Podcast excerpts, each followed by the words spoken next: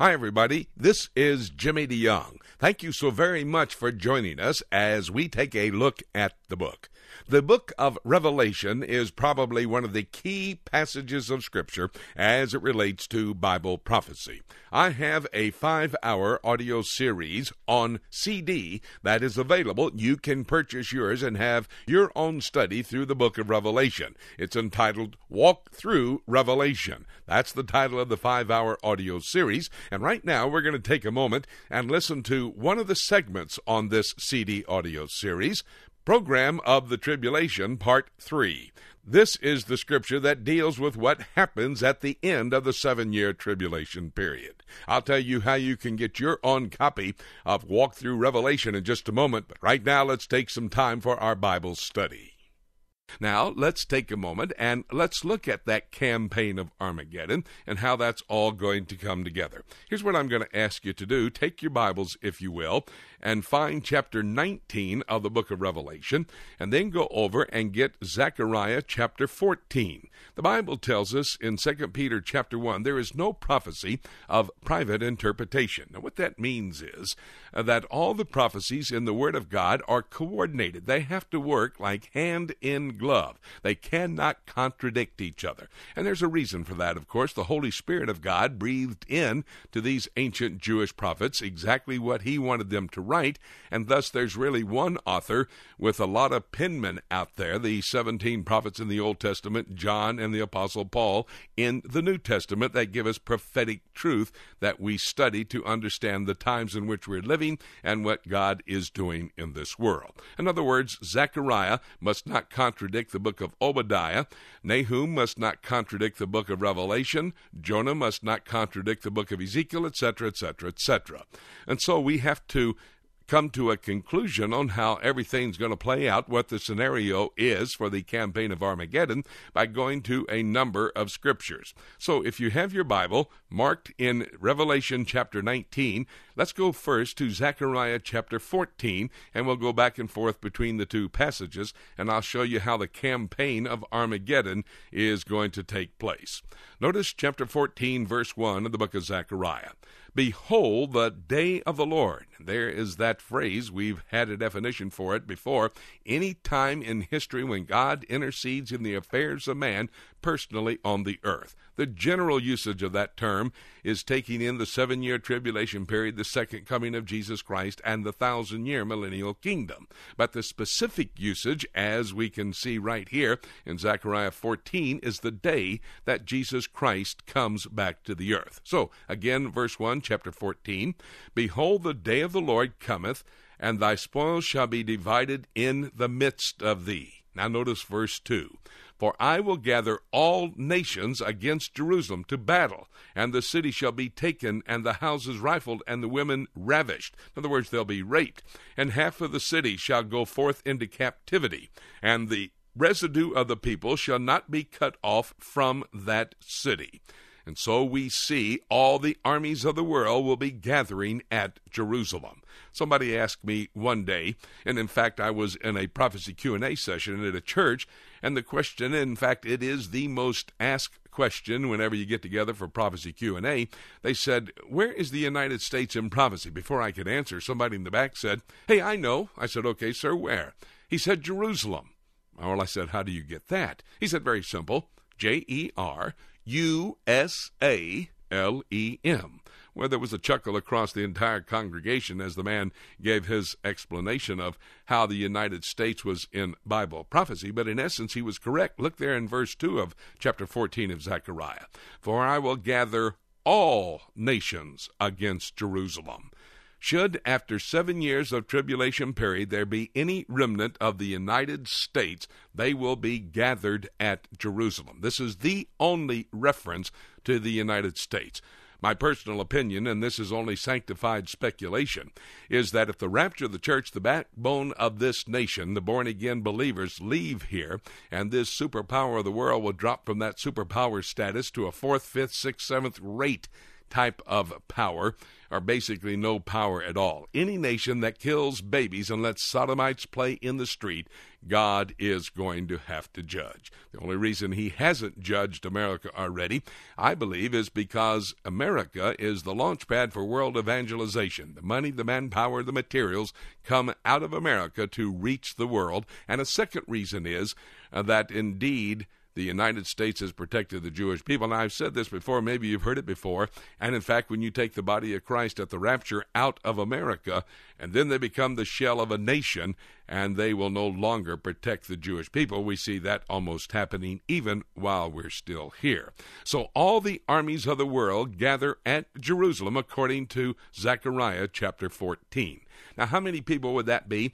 I'm going to be very conservative in my guesstimate. I'm going to tell you the United Nations, I believe, says that there are 198, 200 nations across the world that are members of the United Nations. Well, let's take only half of them. Let's say that 100 nations gather, and let's say that each nation had a militia, an army of about a million soldiers. So that would be 100 million soldiers that will gather with Antichrist, Satan, and the false prophet at the city of Jerusalem to take on the returning uh, Jesus Christ. Go back with me now. All the armies of the world are gathered at Jerusalem. Uh, just before we leave chapter 14, notice what it says in verse 3 Then shall the Lord go forth and fight against those nations as when he fought in the day of battle. Now, in chapter 19 of the book of Revelation, we have to coordinate these prophecies to determine how the scenario plays out. Chapter 19 and verse 11. And I saw heaven opened, and behold, a white horse, and he that sat upon him was called faithful and true, and in righteousness he doth judge and make war. Of course, we're talking about Jesus Christ. His eyes were as a flame of fire, and on his head were many crowns, and he had a name written that no man knew but he himself. And he was clothed with a vesture dipped in blood, and his name is called the Word of God this description found here in chapter 19, very similar to the description of the glorified, resurrected Jesus Christ in Revelation chapter 1. Now look at verse 14.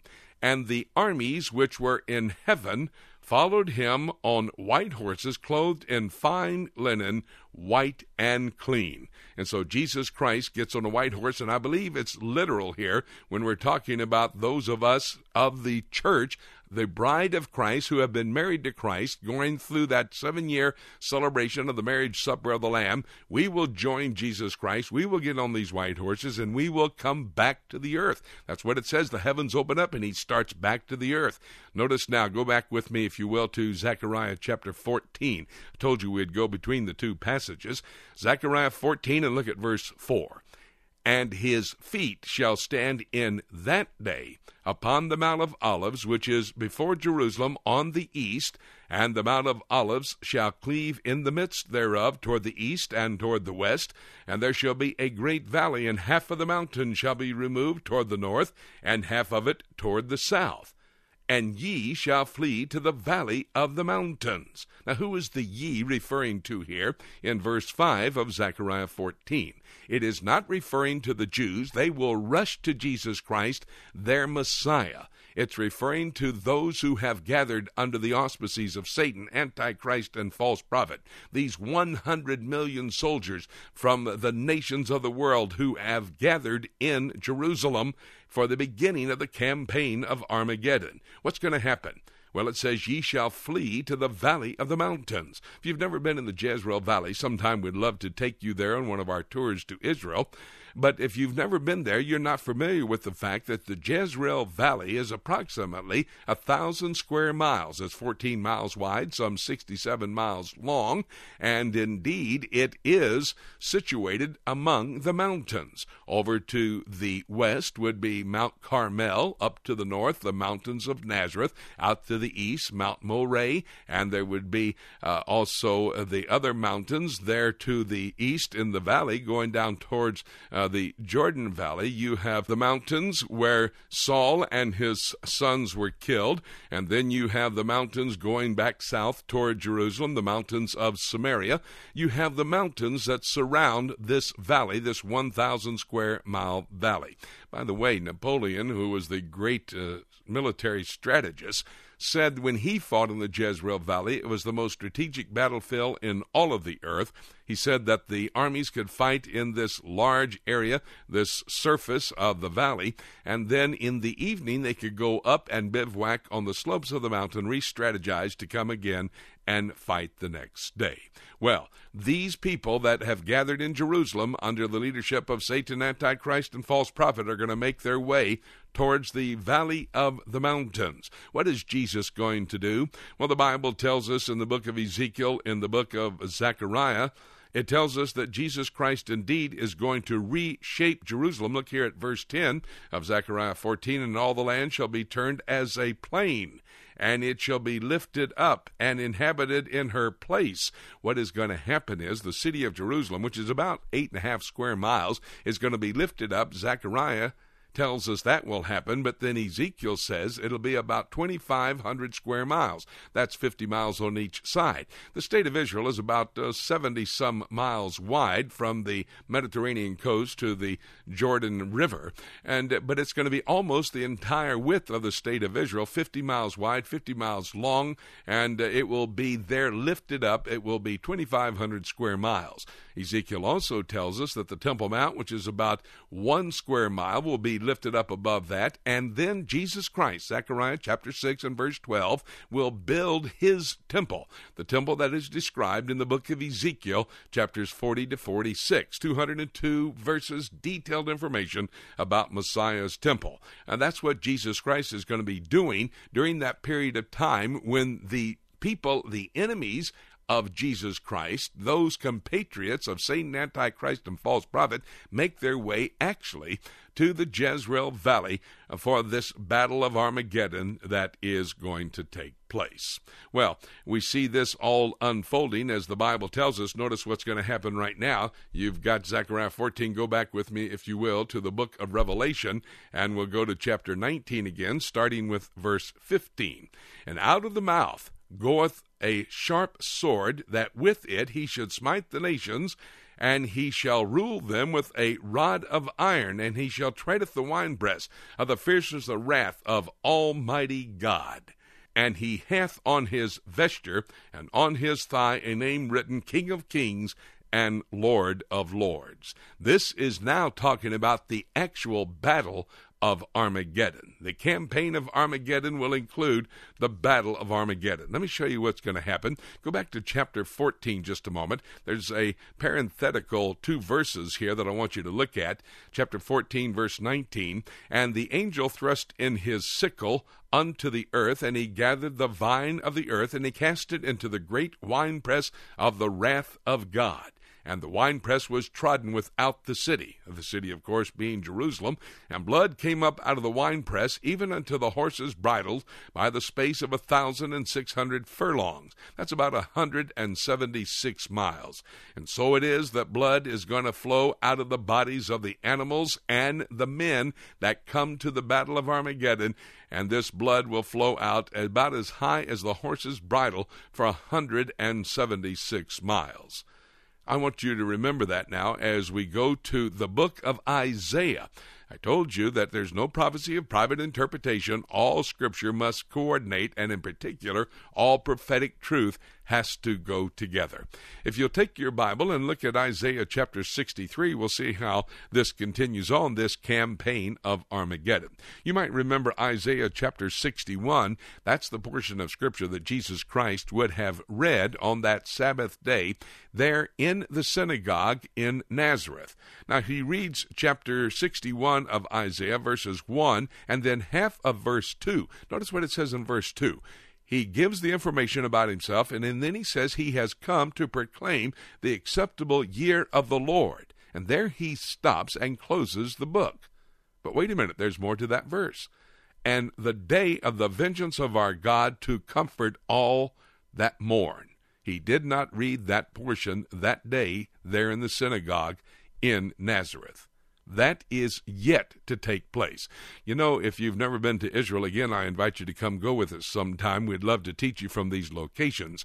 But if you've never been there, you would not know that Nazareth, and I mentioned the mountains of Nazareth, that Nazareth overlooks the Jezreel Valley. I can just imagine when Jesus Christ was a young teenager. He would spend times on the slopes of Nazareth looking into the Jezreel Valley in his 20s. During that time, up to the time that he would start his ministry at 30 years of age, he would look out there contemplating what was going to happen in that Jezreel Valley below. Well, that is the wrath of God that is going to be brought forth. Thank you so very much for joining us as we've taken a look at the book, in particular the book of Revelation, and part three of the tribulation. What's going to happen at the end of the seven year tribulation period. This is all part of a five hour audio series on CD entitled Walk Through Revelation. You need to have your own copy. I do not go numerically through the book of Revelation, I teach it chronologically which is the only way you'll really understand this prophetic passage of Scripture. The book of Revelation, it's a must study if you're a student of prophecy. You can call our toll free number and get your copy of Walk Through Revelation, the audio series, by calling 877 674 3298. Now, that's a toll free number from across America. That's 877 674 3298.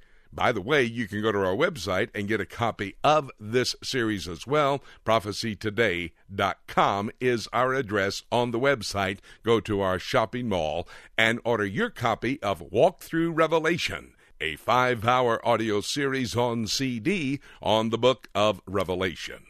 I'm so glad that you could join us. And I guess, you know, as we study Revelation, we become more and more aware of the fact that Jesus Christ could come for the rapture of the church at any moment. Before all of the tribulation begins, he shouts, the archangel shouts, the trumpet God sounds, and we're caught up to be with him. By the way, that rapture could happen at any moment. And having said that, there's nothing left for me to say, except let's keep looking up until.